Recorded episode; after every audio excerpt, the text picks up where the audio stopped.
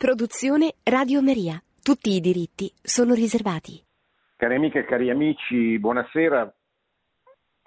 Prima di continuare la lettura della Samaritanus Bonus, che è la lettera del 2020 della Congregazione per la Dottrina della Fede, scritta a proposito del prendersi cura delle persone che vivono una fragilità oppure che vivono la fase terminale della loro vita, un tema di grande attualità purtroppo, perché come sapete è in corso, sono state raccolte le firme per indire un referendum che prevede l'omicidio del consenziente, cioè l'abolizione del reato di omicidio del consenziente, l'articolo del codice penale che sancisce questo reato, ed è cominciata oggi la discussione parlamentare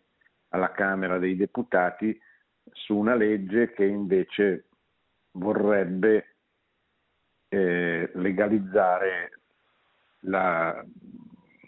il suicidio assistito, che è un altro articolo del codice penale, ma che sono sostanzialmente due aspetti di quel grande fenomeno che purtroppo viene avanti in tutti i paesi occidentali, molti dei quali, a cominciare dall'Olanda, l'hanno già legalizzata, no, non molti, alcuni dei quali l'hanno già legalizzata, che è uno dei fronti, diciamo così, dell'attacco alla vita, della cultura di morte, come la chiamava San Giovanni Paolo II. E allora mi è sembrato opportuno riprendere questa importante lettera della Congregazione per la Dottrina della Fede per aiutare i nostri ascoltatori, in generale il mondo cattolico, i parroci, le associazioni, i movimenti, in questo particolare frangente storico, a ricordare quali sono i principi che la dottrina della Chiesa prevede a proposito del fine vita.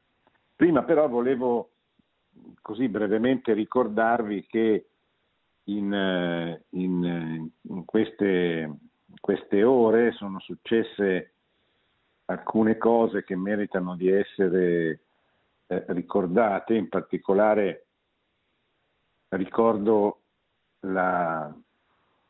l'intervista che Papa Francesco ha rilasciato a un programma della RAI, RAI 3, condotto dal giornalista Fazio, un'intervista di mezz'ora che a mio avviso molti non hanno compreso, soprattutto molti cattolici.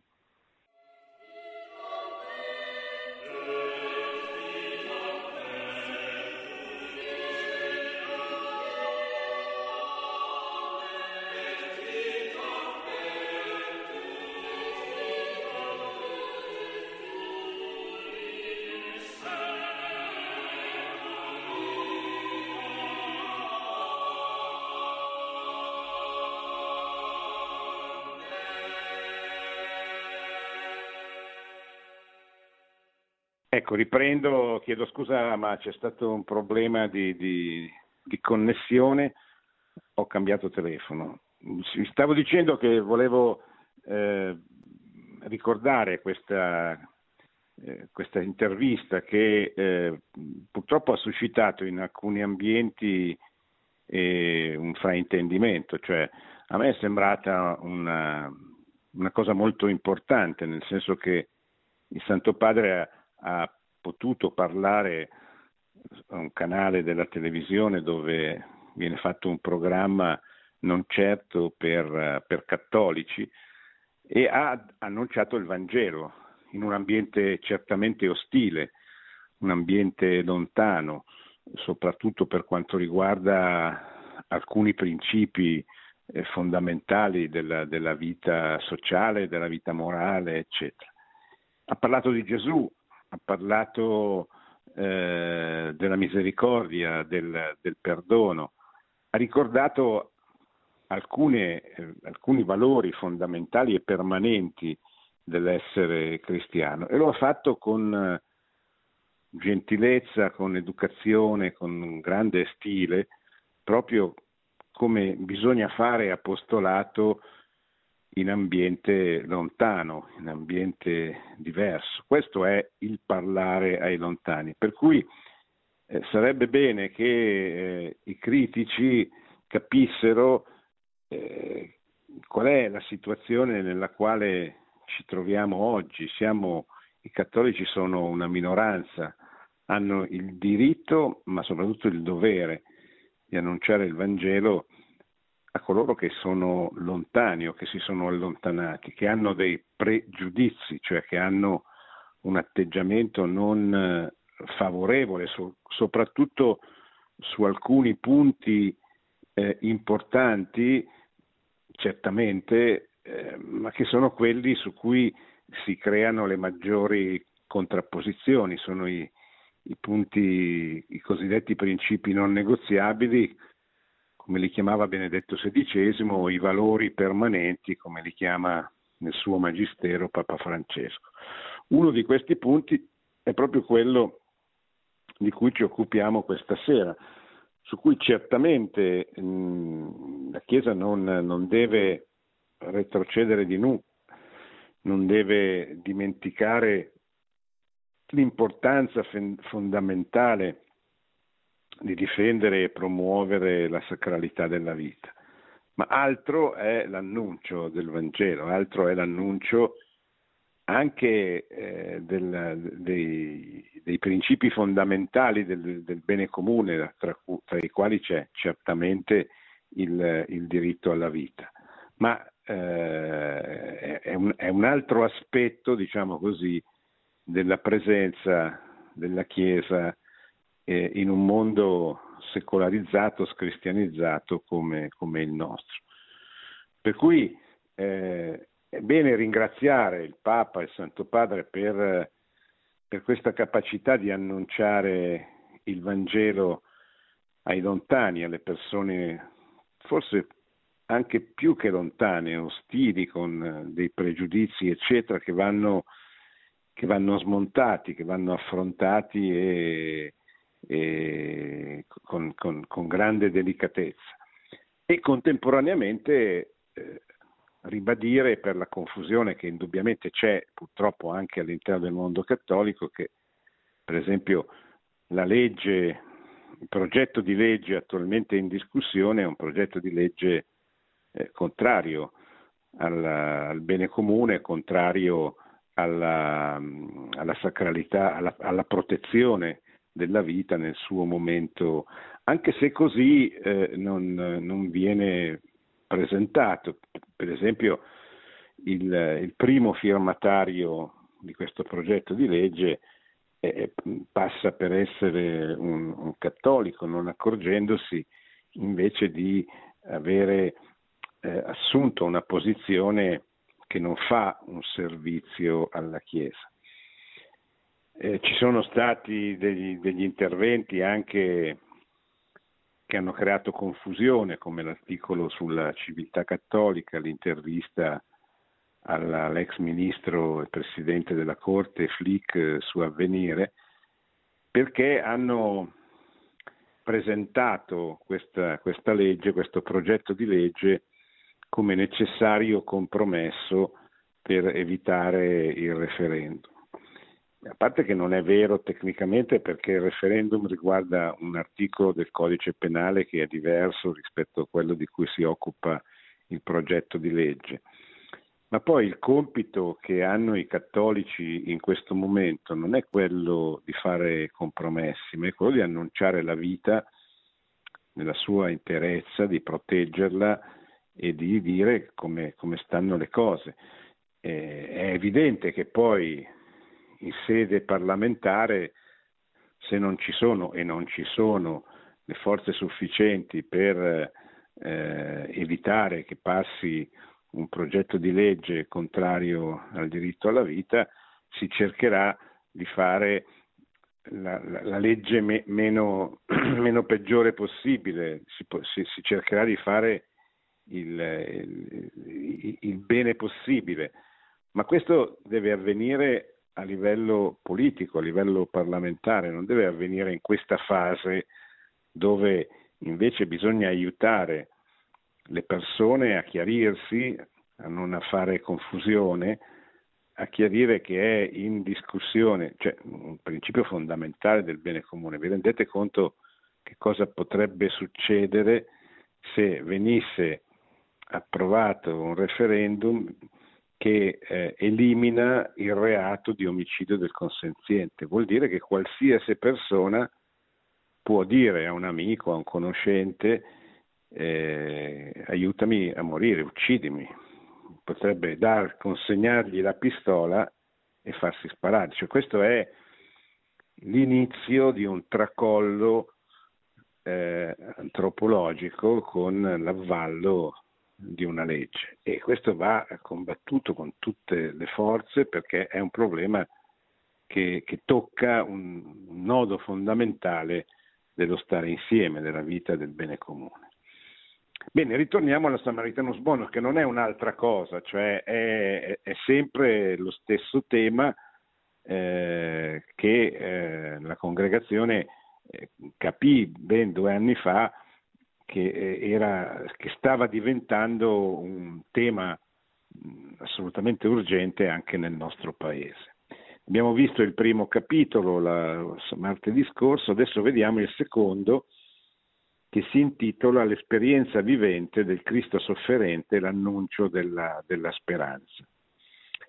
Il tema di fondo, diciamo così, di questa lettera è la figura del buon samaritano.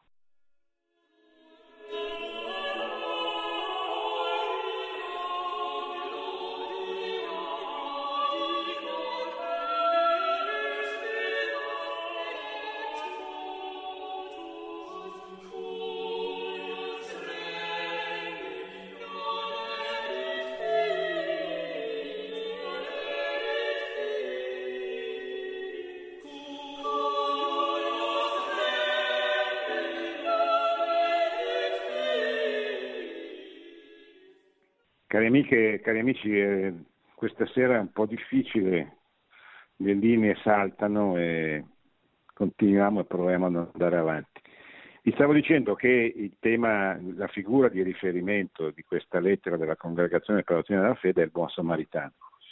Il buon samaritano è colui che si prende cura, si fa carico, non semplicemente dà dei soldi al ferito, lo cura momentaneamente, ma si prende cura dall'inizio alla fine, addirittura impegnandosi a ritornare l'anno successivo dopo averlo portato nell'ospedale dell'epoca e farselo curare. Quindi teniamo presente il tema è prendersi cura, cioè è il Cristo sofferente che ci vuole insegnare che di fronte alla persona in difficoltà, di fronte all'ammalato, non esiste la possibilità di arrendersi, cioè può essere anche una malattia non curabile, cioè può essere una malattia da cui non si può guarire,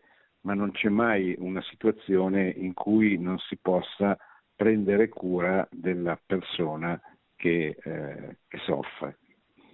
Se la figura del buon samaritano illumina di luce nuova la prassi del prendersi cura, l'esperienza vivente del Cristo sofferente, della sua agonia in croce e della sua resurrezione, sono i luoghi in cui si manifesta la vicinanza del Dio fatto uomo alle molteplici forme dell'angoscia e del dolore, che possono colpire i malati e i loro familiari durante le lunghe giornate della malattia e nel fine vita. Non solo la persona di Cristo è annunciata dalle parole del profeta Isaia come uomo a cui è familiare il dolore e il patire, questo ci dice il capitolo 53 del libro della Bibbia di Isaia, Ma se rileggiamo le pagine della Passione di Cristo, vi troviamo l'esperienza dell'incomprensione, dello scherno, dell'abbandono, del dolore fisico e dell'angoscia. Sono esperienze che oggi colpiscono molti malati, spesso considerati un peso per la società, a volte non capiti nelle loro domande. Essi vivono forme di abbandono affettivo, di perdita di legami. Quando abbiamo in mente rileggiamo la passione del Signore, ci rendiamo conto di tutti gli stati d'animo che ha attraversato Cristo nella sua esperienza della sofferenza. E qui lui, la lettera, li riconosce. Sono l'incomprensione, lo scherno, quando veniva preso in giro dai soldati, quando non veniva compreso dai suoi più intimi amici, gli apostoli che si addormentano, l'abbandono, scappano tutti. Il dolore fisico terribile, attraversato in tutte le fasi dei misteri dolorosi della sua passione. Pensate al sudore di sangue nell'orto, nell'agonia, pensate alla flagellazione, pensate all'incoronazione di spine, pensate al peso della croce con cui sale per arrivare al Calvario, pensate ai chiodi e infine al momento della morte. Ma pensate non solo al dolore fisico che Gesù prova, ma all'angoscia che prova in tutta la sua vita, perché sapeva che cosa avrebbe dovuto soffrire, ma anche nel momento immediatamente precedente all'inizio della passione, l'angoscia nell'orto degli ulivi che lo porta a sudare sangue. Ci sono le bellissime pagine, non solo quelle della passione, ma anche di tutta la vita pubblica nel poema dell'Uomo di Maria Valtorta, che descrivono nei minimi particolari lo strazio, la sofferenza che dovette subire Gesù. E pensate anche alle rivelazioni di Caterina Emmerich, per esempio, così ben descritte nel film sulla Passione di Cristo di Mel Gibson. E allora vediamo invece questo a livello dell'uomo. Ogni malato ha bisogno non soltanto di essere ascoltato, ma di capire che il proprio interlocutore sa che cosa significhi sentirsi solo, abbandonato, angosciato, di fronte alla prospettiva della morte, al dolore della carne, alla sofferenza che sorge quando lo sguardo della società misura il suo valore nei termini della qualità della vita e lo fa sentire di peso per i progetti altrui. Per questo volgere lo sguardo a Cristo significa sapere di potersi appellare a chi ha provato nella sua carne il dolore delle frustate e dei chiodi, la derisione dei flagellatori, l'abbandono e il tradimento degli amici più cari. Di fronte alla sfida della malattia e in presenza di disagi emotivi e spirituali in colui che vive l'esperienza del dolore, emerge in maniera inesorabile la necessità di saper dire una parola di conforto, attinta alla compassione piena di speranza di Gesù sulla croce. Una speranza credibile, quella professata da Cristo sulla croce, capace di affrontare il momento della prova, la sfida della morte. Nella croce di Cristo, cantata dalla liturgia il Venerdì Santo, Ave crux spes unica, cioè salve o croce che sei l'unica speranza, in questa frase sono concentrati e riassunti tutti i mali e le sofferenze del mondo. Tutto il male fisico di cui la croce quale strumento di morte infame e infamante, è l'emblema. Tutto il male psicologico espresso nella morte di Gesù, nella più tetra solitudine, abbandono, tradimento, tutto il male morale manifestato nella condanna a morte dell'innocente, tutto il male spirituale evidenziato nella desolazione che fa percepire il silenzio di Dio. Cristo è colui che ha sentito attorno a sé lo sgomento dolente della madre e dei discepoli che stanno sotto la croce. In questo loro stare, all'apparenza carico di impotenza e di rassegnazione, c'è tutta la vicinanza degli affetti che permette al Dio fatto uomo di vivere anche quelle ore che sembrano senza senso.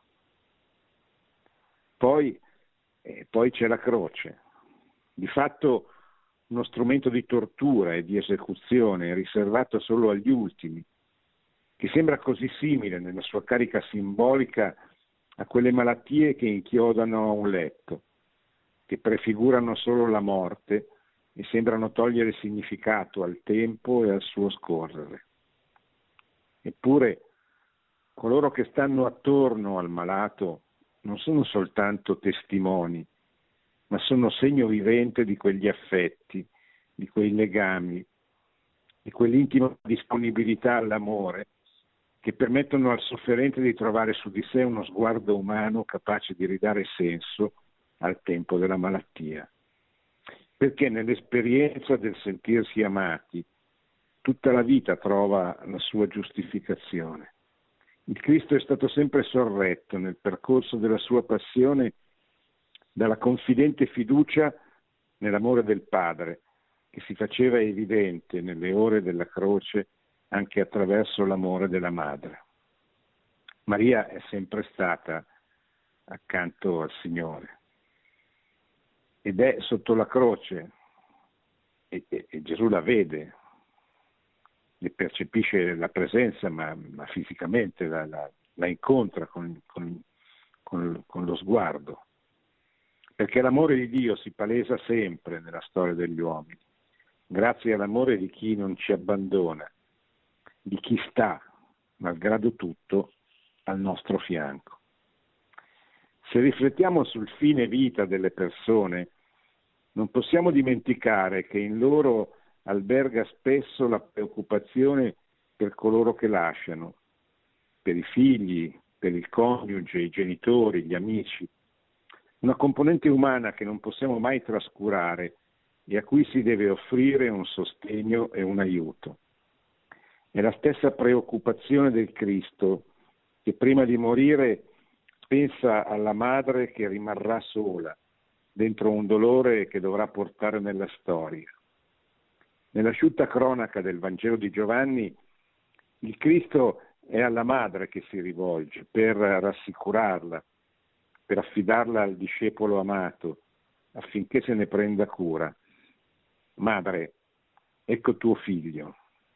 Cioè Gesù prima di morire affida alla madre Giovanni, in Giovanni affida a lei tutti gli uomini. Ecco perché Maria è così importante nella vita dell'umanità, perché è la mediatrice, perché è colei a cui Cristo ha affidato tutti noi, ciascuno di noi, tutta l'umanità.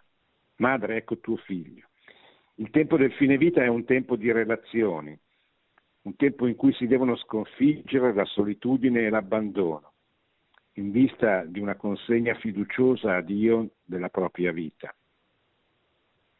Ecco, qui emerge anche prepotentemente il tema del fine vita, che non è il tema dell'eutanasia, non è il tema della dignità del morire, non è il tema dell'aiutare a morire. Tutte queste espressioni a cui siamo stati abituati dal predominio di una cultura della morte, bisogna sostituirle con l'espressione della speranza. Non solo la speranza nella vita eterna, che presuppone il dono della fede che non tutti hanno, ma la testimonianza dell'amore con la vicinanza, cioè con le relazioni. Di fronte alla fine della vita, di fronte al dolore, alla sofferenza di una persona, noi siamo tentati di scappare, ma è lì che la nostra relazione deve venire fuori. È lì che dobbiamo rispondere alla domanda: che cosa vuol dire amare? Che cosa vuol dire prendersi cura della persona che abbiamo di fronte?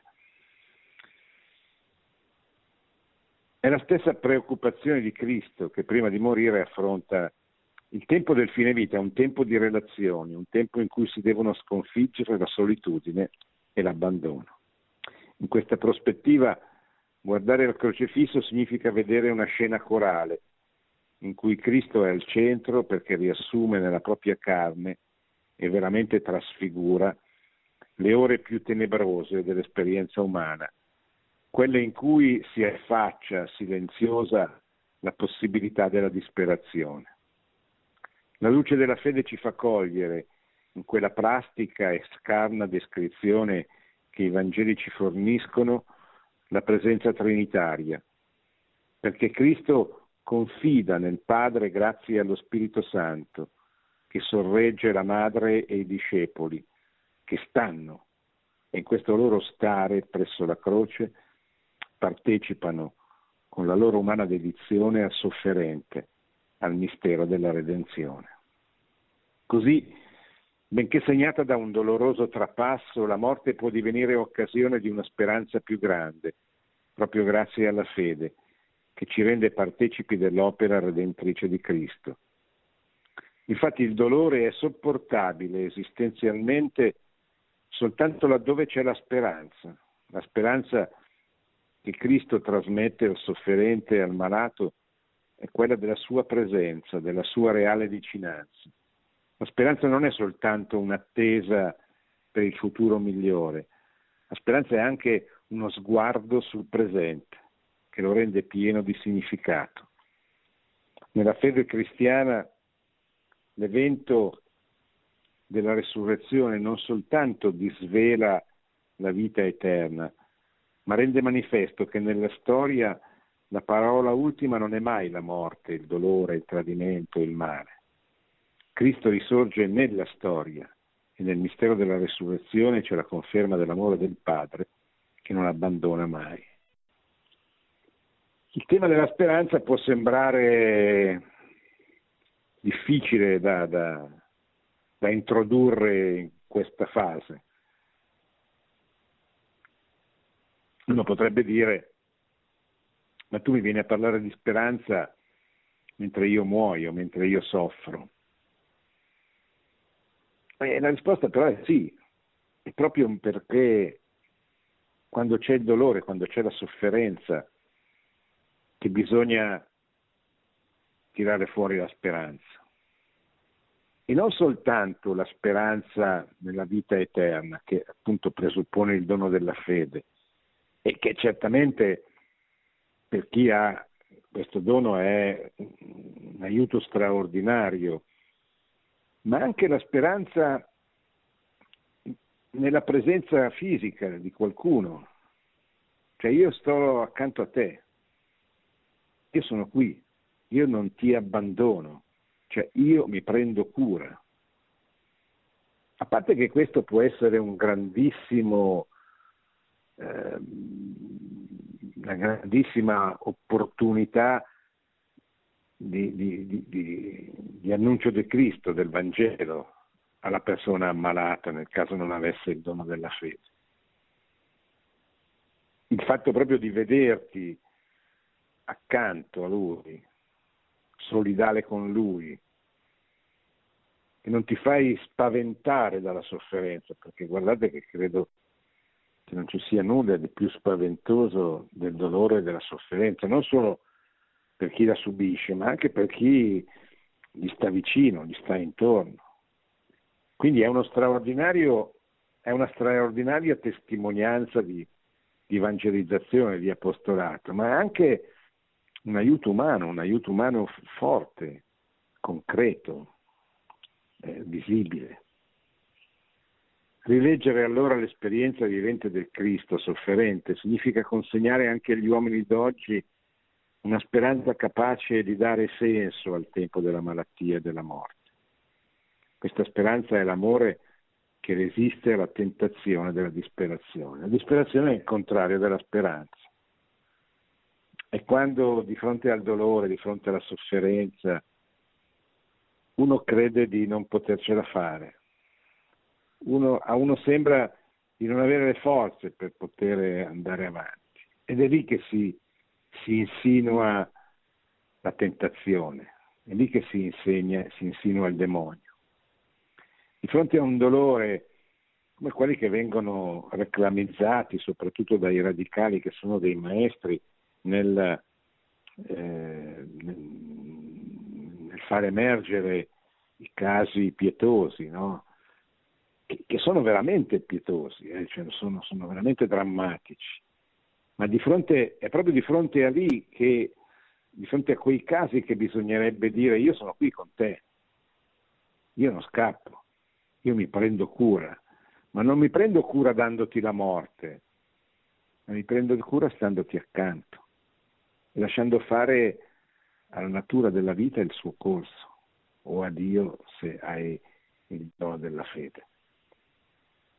La disperazione è la principale alleata della cultura della morte, perché è quella cosa che uno non vorrebbe mai provare, ma che può essere, diciamo così, alleviata certamente da quel grande capitolo di cui poi parleremo, perché la Samaritanus Bonus ci dedica un capitolo, le cure palliative. Quella cosa vergognosa che in Italia esiste una legge dal 2010 che però non ha trovato una sufficiente realizzazione per mancanza di fondi in tutte le regioni italiane. Cioè, in alcuni posti ci sono gli hospice per praticare le cure palliative, o addirittura le cure palliative vengono praticate a livello domiciliare, in altre regioni non c'è nulla o quasi. Ma non soltanto le cure palliative, ma anche proprio la presenza fisica dell'amico, del conoscente, del parente, eccetera. Io sono qui con te, non ti abbandono, continuo o comincio a prendermi cura di te. Per quanto così importanti e cariche di valore, le cure palliative non bastano se non c'è nessuno che sta accanto al malato e gli testimonia il suo valore unico e irripetibile. Cioè, le cure palliative sono una cosa fondamentale, importante, importantissima. È uno scandalo che questa legge non sia stata finanziata, però le cure palliative presuppongono le persone, almeno la persona, una persona che stia lì, che stia accanto, perché non c'è nulla per abbattere la solitudine e quindi la disperazione della presenza di una persona. Per il credente guardare la crocifisso significa confidare nella comprensione e nell'amore di Dio, ed è importante in un'epoca storica in cui si esalta l'autonomia e si celebrano i fasti dell'individuo, è importante ricordare che, se è vero che ognuno vive la propria sofferenza, il proprio dolore e la propria morte, questi vissuti sono sempre carichi dello sguardo, della presenza di altri. Attorno alla croce ci sono anche i funzionari dello Stato romano, ci sono i curiosi, ci sono i distratti, ci sono gli indifferenti e i risentiti. Sono sotto la croce ma non stanno con il crocifisso. Anche qui un'altra volta contempliamo il crocifisso e noi scegliamo di essere sotto la croce, accanto alla croce, cioè accanto al sofferente, ma veramente, non come poteva essere quella folla che lo seguì fino al Calvario, come lo potevano essere i soldati obbligati a occuparsi di lui, o come lo potevano essere i sacerdoti, i farisei, gli scribi del Sinedrio, che gli erano addirittura ostili. No, sotto la croce bisogna stare come i pochi che sono fedeli, che sono sua madre, le donne che lo seguirono e Giovanni, tutti gli altri sono scappati. Quindi va bene le cure, vanno benissimo le cure palliative, ma attenzione, poi bisogna esserci, bisogna che ci siano le persone accanto alle cure. Nei reparti di terapia intensiva, nelle case di cura per i malati cronici, si può essere presenti come funzionari, cioè come quelli che lo devono fare, oppure si può essere presenti come persone che stanno con il malato. L'esperienza della croce permette così di offrire al sofferente un interlocutore credibile, a cui rivolgere la parola, il pensiero, a cui consegnare l'angoscia e la paura.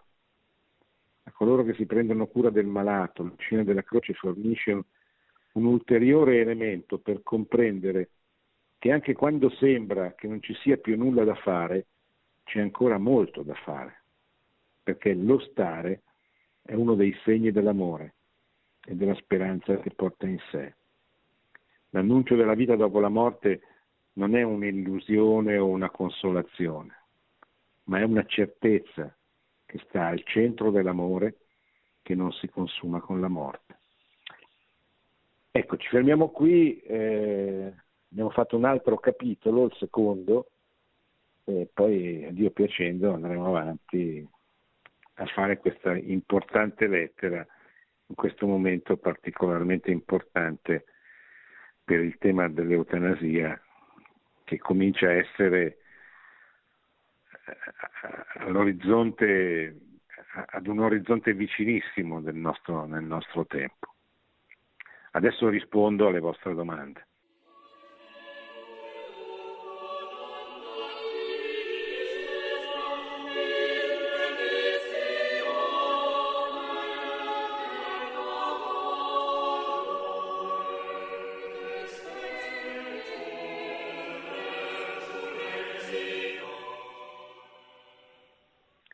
Pronto? Pronto, buonasera, sì. Dottor Invernizzi. Ho ascoltato la sua relazione molto, molto importante, quindi grazie. Sotto l'aspetto religioso, che ovviamente anche nei momenti così terminali, però c'è la speranza, l'ottica direi proprio della risurrezione come di nostro Signore Gesù. E quindi nel rapporto così a uno stato come il nostro, in cui praticamente io dico stato di morte o morte di stato, dall'aborto alla droga all'eutanasia, questo Parlamento non fa altro che anche il reddito di cittadinanza io includerei in uno stato così di apatia, invece di procurare il lavoro attraverso i centri per l'impiego. Quindi l'eutanasia in particolare, cioè anche mi è venuto in mente Pannella nel suo ultimo momento si è fatto ricoverare in una struttura religiosa, rammento.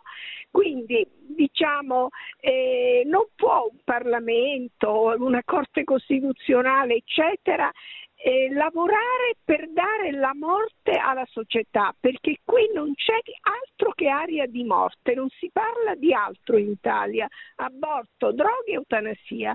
Questo è il Parlamento italiano e lo Stato comunque. Vorrei sapere cosa sì. Appunto il suo riscontro. Grazie dottor Invernizzi, sì, grazie. Grazie a lei. Ma non è un problema solo italiano, è un problema che riguarda tutto l'Occidente. Pensi solo all'inverno demografico, cioè noi viviamo dentro un mondo che muore.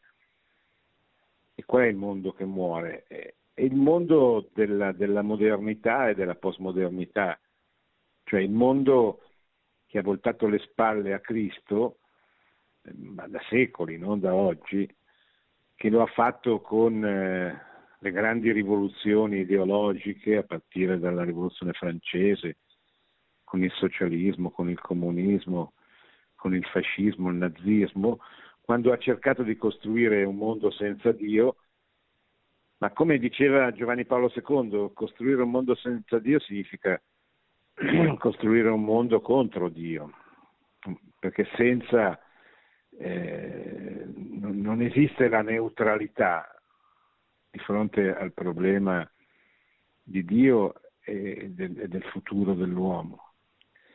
E quindi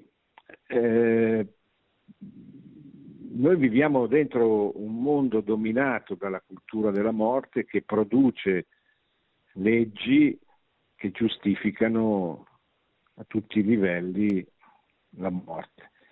L'aborto, come diceva lei, la droga, l'eutanasia, ma anche appunto la mancanza di figli, la mancanza di futuro. Un mondo senza figli è un mondo che muore, un mondo fisicamente, non soltanto idealmente, culturalmente, eccetera. Ecco, come invertire questo trend? Bisogna diffondere la speranza, bisogna far capire la grandezza, la bellezza della speranza. C'è un'enciclica di Papa Benedetto sulla speranza, la Spe Salvi, che merita veramente di essere letta, riletta insieme nei gruppi, nelle associazioni, nelle parrocchie, eccetera. Perché è quell'insegnamento evangelico e cristiano che non si rassegna di fronte alla morte, di fronte alla sofferenza, di fronte al dolore, ma cerca sempre di infondere, di aiutare, che penetri nel cuore degli uomini la speranza teologale, la seconda virtù delle tre virtù fondamentali, la fede, la speranza e la carità. E quindi se c'è questa speranza teologale, che è un dono della grazia di Dio, poi rinascono anche le speranze umane, quelle negli uomini, quelle nelle situazioni, per poter uscire dalle situazioni difficili nelle quali ci stiamo trovando. Pronto? Pronto? Sì, prego. Pronto? Sì, da dove chiama? Mi chiamo Gerardo. Sì, no, chiedevo da dove nasce, da dove parla, scusi. Da Avellino. Ah, benissimo. Mi dica. Professore, senta professore, io non ho paura della morte. Io, siccome ho studiato filosofia, lei ha parlato della morte, della paura della morte. A me la morte non fa paura, perché io da cristiano so che dalla morte nasce la vita. Allora, cosa voglio dire io? Nella mia esperienza di 3 anni di sofferenza, a me la morte non fa paura. Lei che cosa mi risponde? Poi alla fine, dopo, se devo ancora morire, sì, per me la morte non è un problema, capisce? Le rispondo beato a lei, cioè nel senso che bisogna avere una grande fede. Io ho paura della morte, nel senso che anche Gesù ebbe paura della morte, perché la morte non viene da Dio. La morte è la conseguenza del peccato originale.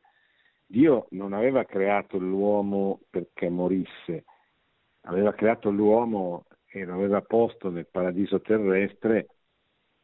Probabilmente si sarebbe ricongiunto con lui senza il dolore, senza la sofferenza, con una specie di dormizione, dicono i teologi, ma sicuramente la morte, come espressione del dolore, del distacco dell'anima dal corpo, è una conseguenza del peccato, quindi fa paura, nel senso che è un salto in una condizione che nessuno di noi ha mai sperimentato. Certamente la fede aiuta, può aiutare anche tantissimo, può aiutare anche, come nel suo caso, a superare la paura della morte, ed è un grande dono.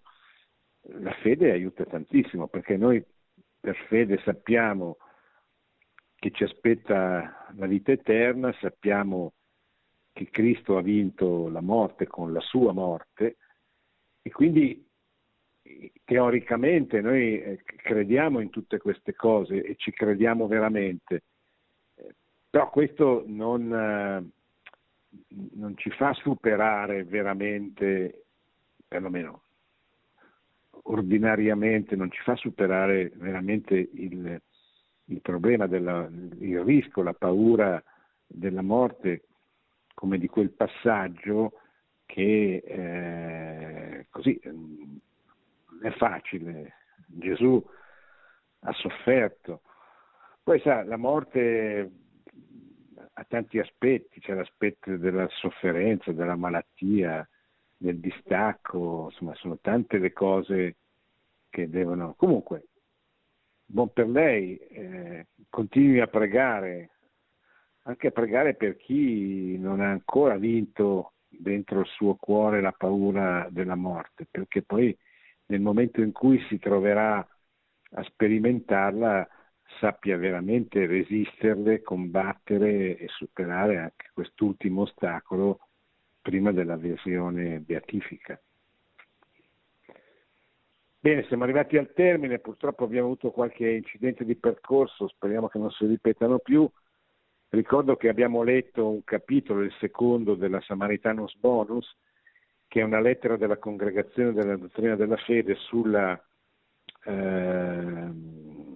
fine vita sostanzialmente, sul prendersi cura delle persone nella fine della vita, che è un tema di grandissima attualità purtroppo, perché come dicevo sono state raccolte le firme per un referendum sulla abrogazione dell'omicidio del consenziente, ed è stata presentata, credo che oggi sia cominciata la discussione in Parlamento alla Camera dei Deputati su una legge che invece vorrebbe abrogare, almeno in alcune circostanze, il reato dell'aiuto al suicidio. Quindi sicuramente nei prossimi mesi avremo a che fare con questo grande problema che, accanto al divorzio, accanto all'aborto, accanto alle unioni civili, è una delle tappe del processo di disumanizzazione del nostro Paese.